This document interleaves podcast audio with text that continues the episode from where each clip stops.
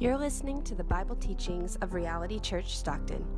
For more info, please visit our website at realitystockton.com. Our text today is from Nehemiah, beginning in verse 4. As soon as I heard these words, I sat down and wept and mourned for days, and I continued fasting and praying before the God of heaven. And I said, O Lord God of heaven, the great and awesome God who keeps covenant and steadfast love with those who love him and keep his commandments, let your ear be attentive and your eyes be open to hear the prayer of your servant that I now pray before you day and night for the people of Israel, your servants, confessing the sins of the people of Israel, which we have sinned against you. Even I and my father's house have sinned. We have acted very corruptly against you and have not kept the commandments, the statutes, and the rules that you commanded your servant Moses. Remember the word that you commanded your servant Moses, saying, If you are unfaithful, I will scatter you among the peoples. But if you return to me and keep my commandments and do them, though, though your outcasts are in the uttermost parts of heaven, from there I will gather them and bring them to the place that I have chosen, to make my name dwell there. They are your servants and your people, whom you have redeemed by your great power and by your strong hand. O Lord, let your ear be attentive to the prayer of your servant and to the prayer of your servants who delight to fear your name. And give success to your servant today, and grant him mercy in the sight of this man. This is the word of the Lord. Well, there is a term called patellar reflex. And it's that sudden, uncontrollable sort of kicking movement that your leg does when some sort of sharp, direct strike impacts right below the kneecap right there. I didn't know this, but it's a diagnostic test to determine not just the health of your leg or your knee, but it's actually a diagnostic test to determine the health of your central nervous system, like what's going on throughout your body. But we also have a, a term for it. It's called knee jerk reaction, which is both a literal term but also a figurative one. Knee jerk reaction refers to what you do automatically, that, you know, that impulse without thought, your sudden instinctual response to being impacted, how you spring to action before you even consciously think about how you're going to respond.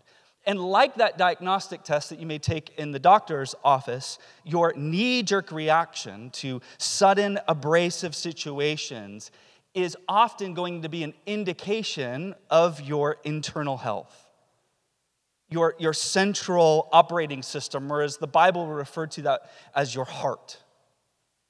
Dallas Willard once said that actions are not imposed on who we are, but are expressions of who we are.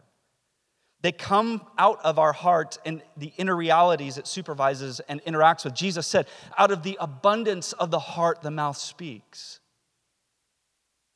Actions, and maybe more specifically, reactions, reveal what your heart trusts, what you hope in, what your heart longs for, what you desire most, the habits that have been formed at the deepest level in your being. And what we see here in Nehemiah is, is what one commentator referred to as a reflexive response. Nehemiah is suddenly struck by very bad news. Nehemiah has just this strange, abrasive start. Bad news that impacts his people, bad news that impacts his homeland and his faith community, news of great tr- uh, trouble and ruin for his people. And what is his knee jerk reaction? What is his reflex?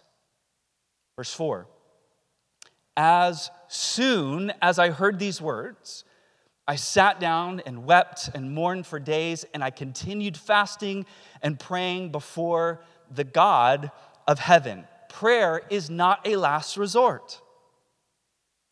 Prayer isn't just some sort of afterthought. Prayer doesn't come into the equation where it's like, well, I guess there's nothing else we can do but pray now. No. For the person of faith, prayer is a first response. As soon as I heard these words, some people fight, some people flight, some people freeze. Nehemiah falls before the Lord in humility and boldness in his prayer. A few weeks ago, Damar Hamlin of the Buffalo Bills collapsed on the field. I'm sure a lot of the sports fans here heard about that, maybe even witnessed it live. And people were reacting, blaming the NFL almost immediately. People took to the internet to have debates about the impacts of vaccines. People were responding immediately. But there was actually a commentator on national television that paused and prayed. Prayed. And another commentator named Nick Wright, uh, who admits that he's not religious, pointed out that in that moment, as he was watching and his, he was listening and he was trying to figure out how he would respond to something so tragic and so like alarming, he said, he admits that he was envious. He was envious of believers. He was envious that he didn't have a spiritual foundation to fall onto in a moment of tragedy. He was envious of people who confidently pray, immediately pray. And so today, what I want to do is ask how we can become a prayerful people, not who leave prayer to sort of like, well, if all else fails, then we'll pray, but whose reflexive response is prayer. And we're going to look at this passage under three headings. We're going to look at the posture that Nehemiah takes. We'll look at the prayer that Nehemiah makes. And then lastly, we'll look at the promises that Nehemiah stakes it all on. So let's begin here the, uh, the posture that Nehemiah takes. Before we jump in to look at this model prayer, it's important that we see his posture here. And by posture, I mean both his physical posture, he gives us some physical descriptions of what he did, but also his spiritual disposition. Verse 4 is this beautiful movement as Nehemiah intentionally positions himself before God in humility and dependence. And what he records is that he first he sits down. He sat down. He took an unhurried posture. Think about how we say, "Hey, sit down, stay a while." When we sit down, we are resisting hurry. We are resisting immediate sort of reaction. There is always going to be this interaction between our physical posture and also our heart posture, whether it's kneeling, whether it's raising our hands, whether we're sitting, whether we're standing, what we do physically is often influencing what is happening internally. Right? I can't automatically calm my heart. I cannot control my emotions. Ask my wife and my children about that one. But what can I do? I can, now don't sleep on this, this is so simple. I can sit down. I can't control my emotions, neither can you, don't lie. But you can control your body. Sit. Sat down. He positions his body to intentionally resist that sort of frantic, hurried, reactive motion that we are also inclined to. I'm going to come into God's presence and settle down here. Number one, because this is where I want to be, but also, number two, because I don't trust myself to do anything else right now. I don't trust myself. It also says that he wept and he mourned for days. There will be a decisive moment where Nehemiah needs to act, and he will. But he first takes time, unhurried time, to mourn. Nehemiah, great leader that he is, he's not trying to be the tough guy. He's not trying to be the strong one, you know, that holds it all together for the sake of everyone else. No, he mourns, and for a long period of time. Lament, which is a passionate expression of grief, is a very important part of the experience of the Christian life and has a very important place in the Bible. In fact, it's estimated that somewhere around two thirds of the Psalms, 150 Psalms, two thirds of those are Psalms of lament. Psalms like 126 that say, Those who sow in tears shall reap with shouts of joy. So, what is Nehemiah doing right now? Nehemiah is doing what biblical lament has taught him to do. He is sowing his tears before God in hopes that he will reap joy. When it comes to tears, you're going to find two extremes today. On one end, and this may be maybe the trappings of prior generations, but I think it still maybe remains in some of us and some of our upbringings. But one of the encouragements that, is, that you're going to hear is, is to avoid tears. Don't be sad. Stop reflecting on what's wrong. Focus on what's good. Look at all the people who have it so much worse than you. What are you doing? The other extreme is to become unbridled with your tears to broadcast your tears. I'm really hurting right now. I'm experiencing this really tragic thing in my life, so I don't know anything else to do other than to tell everyone about it. I've got this really intimate, like painful thing in my life. I'm going to post it online for everyone to see. I need to be the most authentic me. I need to make sure that everyone knows how I am feeling right now. But both miss the point. Avoiding tears is going to have serious devastation in your life. It's going to lead to resentment. It's going to lead to cynicism. You're going to become a callous person. Don't do that. But also, broadcasting your tears is maybe only going to lead to like fleeting experiences of therapeutic relief. But only sowing your tears is what the Bible promises will lead to a joyful future. What's Nehemiah doing? He's mourning.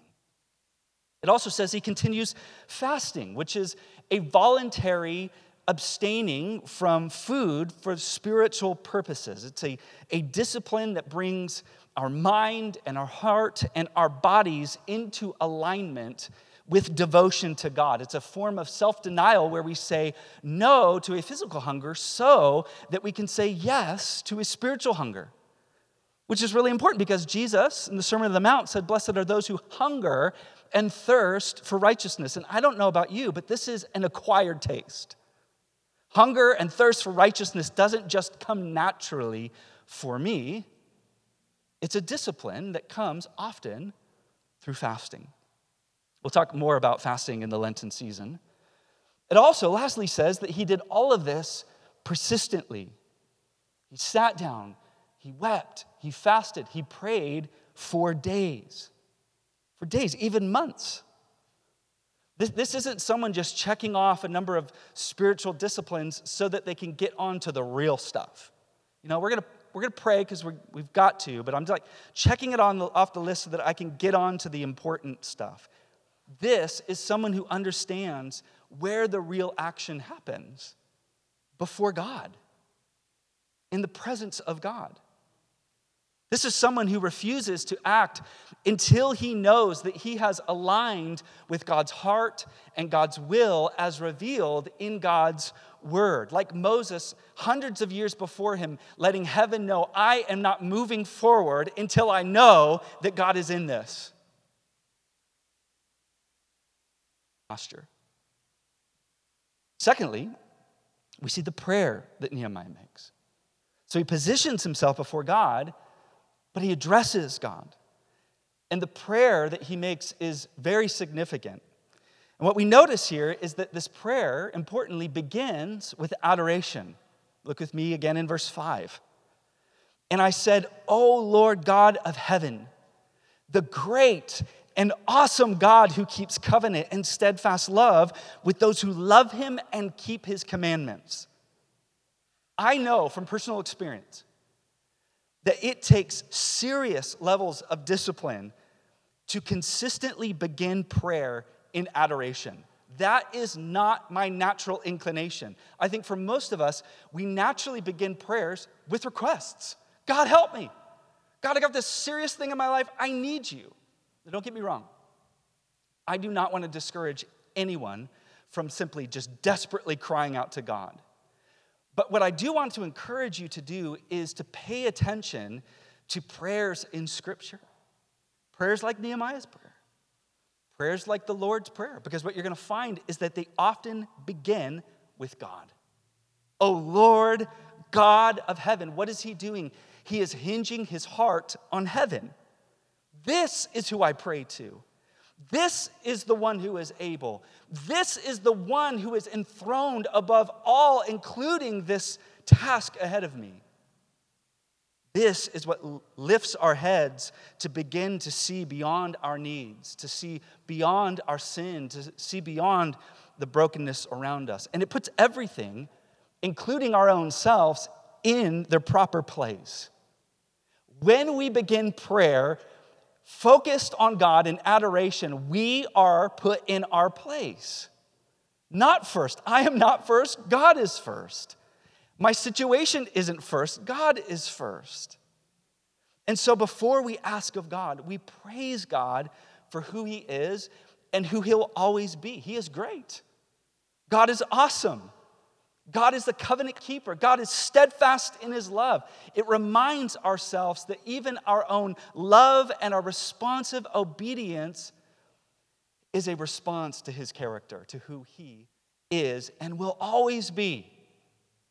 Begin with adoration. The second thing we see here in this prayer that Nehemiah makes is that then he confesses. He turns to confession. Look with me in verses six through seven. Let your ear be attentive and your eyes open to hear the prayer of your servant, that I now pray before you day and night for the people of Israel, your servants, confessing the sins of the people of Israel, which we have sinned against you. Even I and my father's house have sinned. We have acted very corruptly against you and have not kept the commandments, the statutes, and the rules that you commanded your servant Moses. So, if sin and rebellion towards God is the reason that God's people were in distress and ruin, then returning to God in repentance and faith was going to be the foundation of being rebuilt. Was going to be the necessary step for being restored as God's people. And so Nehemiah gets right to confessing. He is not beating around the bush.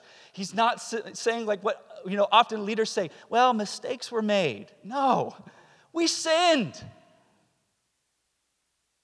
Now, this is going to be difficult for many of us on multiple levels. Number one, like, let's admit it, no one finds it easy to verbalize words like these sinned, acted very corruptly we have broken your commands and your statutes and your rules. What I found personally is that people love it when we talk about sin and salvation generally. We are sinners, everyone's a sinner. God loves sinners. Forgiveness of sin is available to all. But the moment that you start to challenge particular sin and call people to repentance, whoa, hell hath no fury, like someone held accountable. But uh, what? Me? Are you calling me a sinner? Yeah, I thought that, that that's what we were doing here. Yeah. Apart from genuine repentance, turning away from our sin towards God, there is no forgiveness. But secondly, this is going to be difficult because Nehemiah is confessing the sins of his people. We have a hard enough time repenting and confessing our own sins, let alone corporate confession, generational sin. The moment that happens, it's like we, are like, Shaggy, it wasn't me. but you're, it wasn't me. Nehemiah wasn't even alive. Now, catch this Nehemiah nor his father were even alive when the sin and judgment that he mentions here occurred. But he knows what we need to know today that we have inherited a legacy. It is ours whether we know it or not. Nehemiah has inherited the broken history of his people. We say things like, can we just like keep that in the past? Why are you always trying to bring up things from the past? I wasn't even alive back then. You're always talking about this history. You're always talking about what happened in our nation. It's now. Live in the present. Stop talking about the past. People are even going to do that this weekend as we celebrate the work of Martin Luther King Jr. Just, just leave that stuff in the past. That's prior generations. But like in Jerusalem, the fallout of the past, the rubble still remains. The brokenness is still here. And while none of us may have been there personally, the past still lives with us in so many different ways, whether we are benefiting from the past or it's to our detriment. The past still lives with us right now. And it's likely that we still, in some measure, walk in the sins of our fathers. What's also happening here? This is a gospel glimpse. See, Nehemiah is identifying with the sins of his people. This is a very important biblical theme, both Old Testament and the New Testament. And it's actually a shadow of a greater leader who would come to identify with the sins of his people.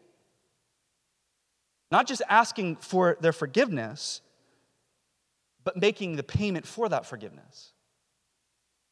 Jesus Christ on the cross, what is he doing? He is identifying with the sins of humanity. In an even greater measure, Nehemiah was complicit. Nehemiah meant it when he said it. He was a sinner, he had sinned against God.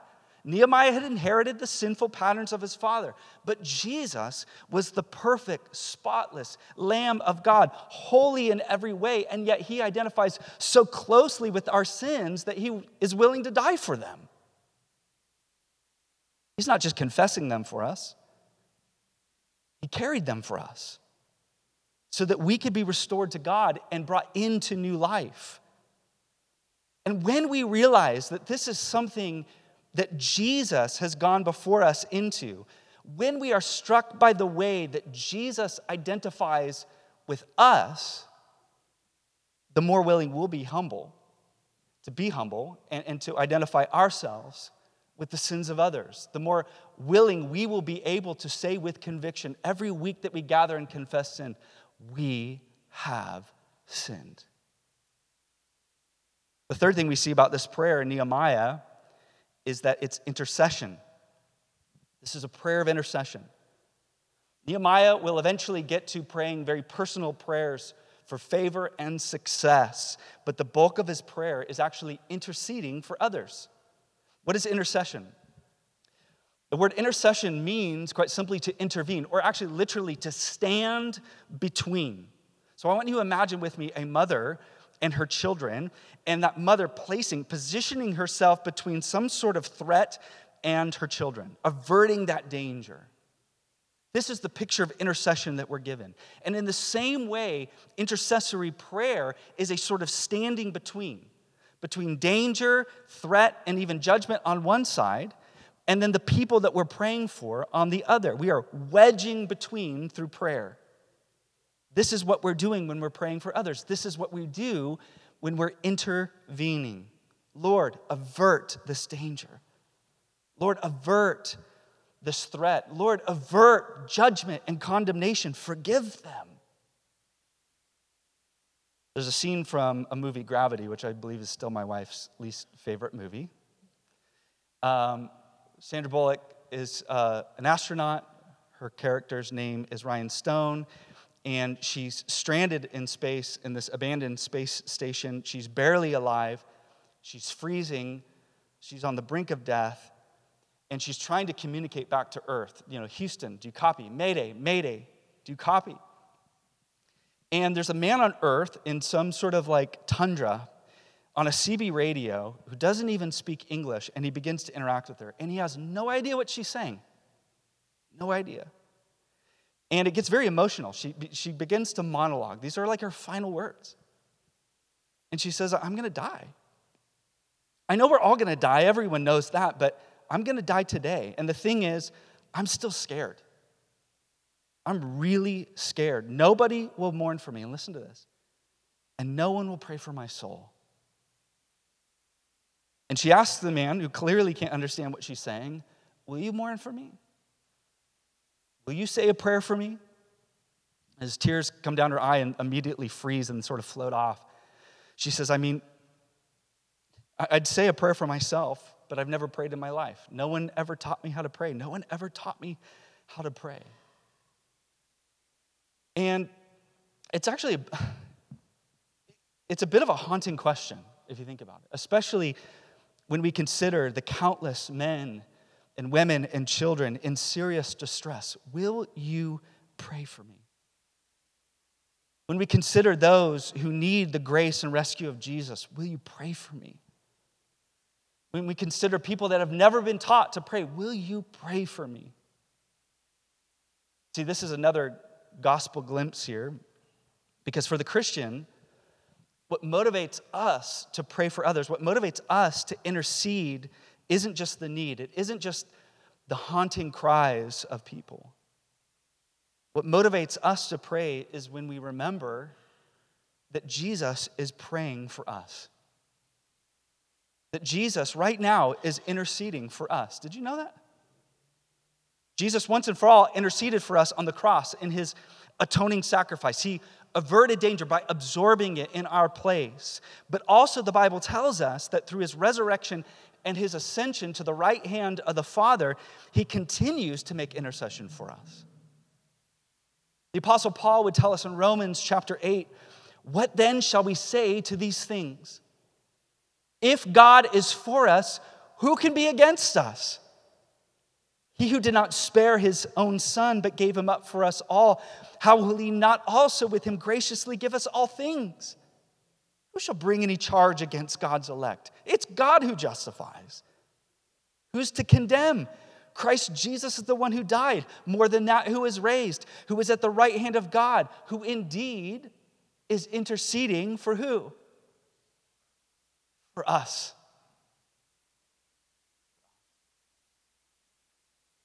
Lastly, let's look at the promise that Nehemiah stakes it all on. One of the remarkable things about Nehemiah's prayer is how bold his prayer is. It's straight to the point, it's very direct. Uh, did I say Paul? Nehemiah is like ready and willing to ask very big things. He knows exactly what to pray in this dire moment, but how? How is Nehemiah such a bold, effective prayer like this? And the answer is that he knows God's promises. It's evident that he knows God's promises. Now, I have to admit, I've prayed a lot of prayers for people where I had no idea what the outcome was going to be. Prayers for a specific kind of physical healing prayers for an opportunity, prayers that someone would get the job, prayers for a particular kind of provision, prayers for God to open up certain doors. And these aren't bad prayers, these are important prayers that we pray for one another. But they are prayers with uncertain outcomes.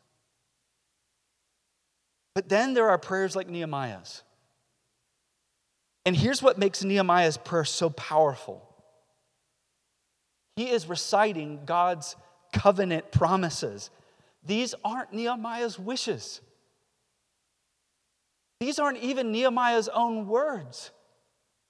They're God's. He's plagiarizing the scripture. He's lifted it right out of Exodus and Deuteronomy. Look with me again in verses 8 through 10. Remember the word that you commanded your servant Moses, saying, and I quote you, God. He's teetering the line of irreverent, if you ask me. Let me remind you what you said, not me, you. If you are unfaithful, I will scatter you among the peoples. But if you return to me and keep my commandments and do them, though your outcasts are in the uttermost parts of heaven, from there I will gather them and bring them to the place that I have chosen to make my name dwell there. They are your servants and your people whom you've redeemed by your great power and by your strong hand. He's reciting the promises of God, both the negative promises, right? If my people are unfaithful, they will be scattered. Guess what? God keeps those promises too. But his redemptive promises, if they repent, if they return to God in faith and obedience, he will gather them and bring them home no matter how far off they've gone. Let me ask you this why do you think our prayers lack so much power today? Just get honest. Our prayers are kind of weak. Our prayers are weak. Why do our prayers lack so much power today? And I think the answer is because they're lacking God's promises. Why aren't we seeing answers to prayers like we saw in prior generations and we read about in Christian history and we see in the scriptures? I think it's maybe because we're trying to hold God to promises that He never made.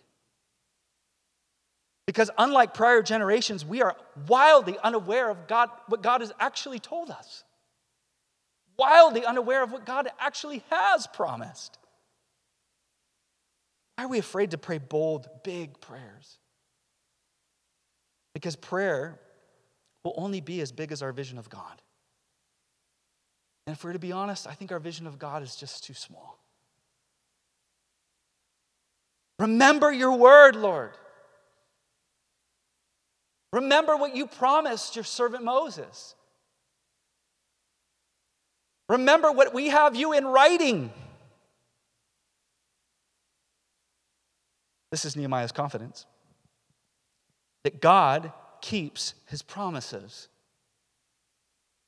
That God is a man of his word. And if God said it, then I can believe it. And if God said it, then I can pray it with confidence. If God said it, I can stake my everything on it. This is the essence of faith.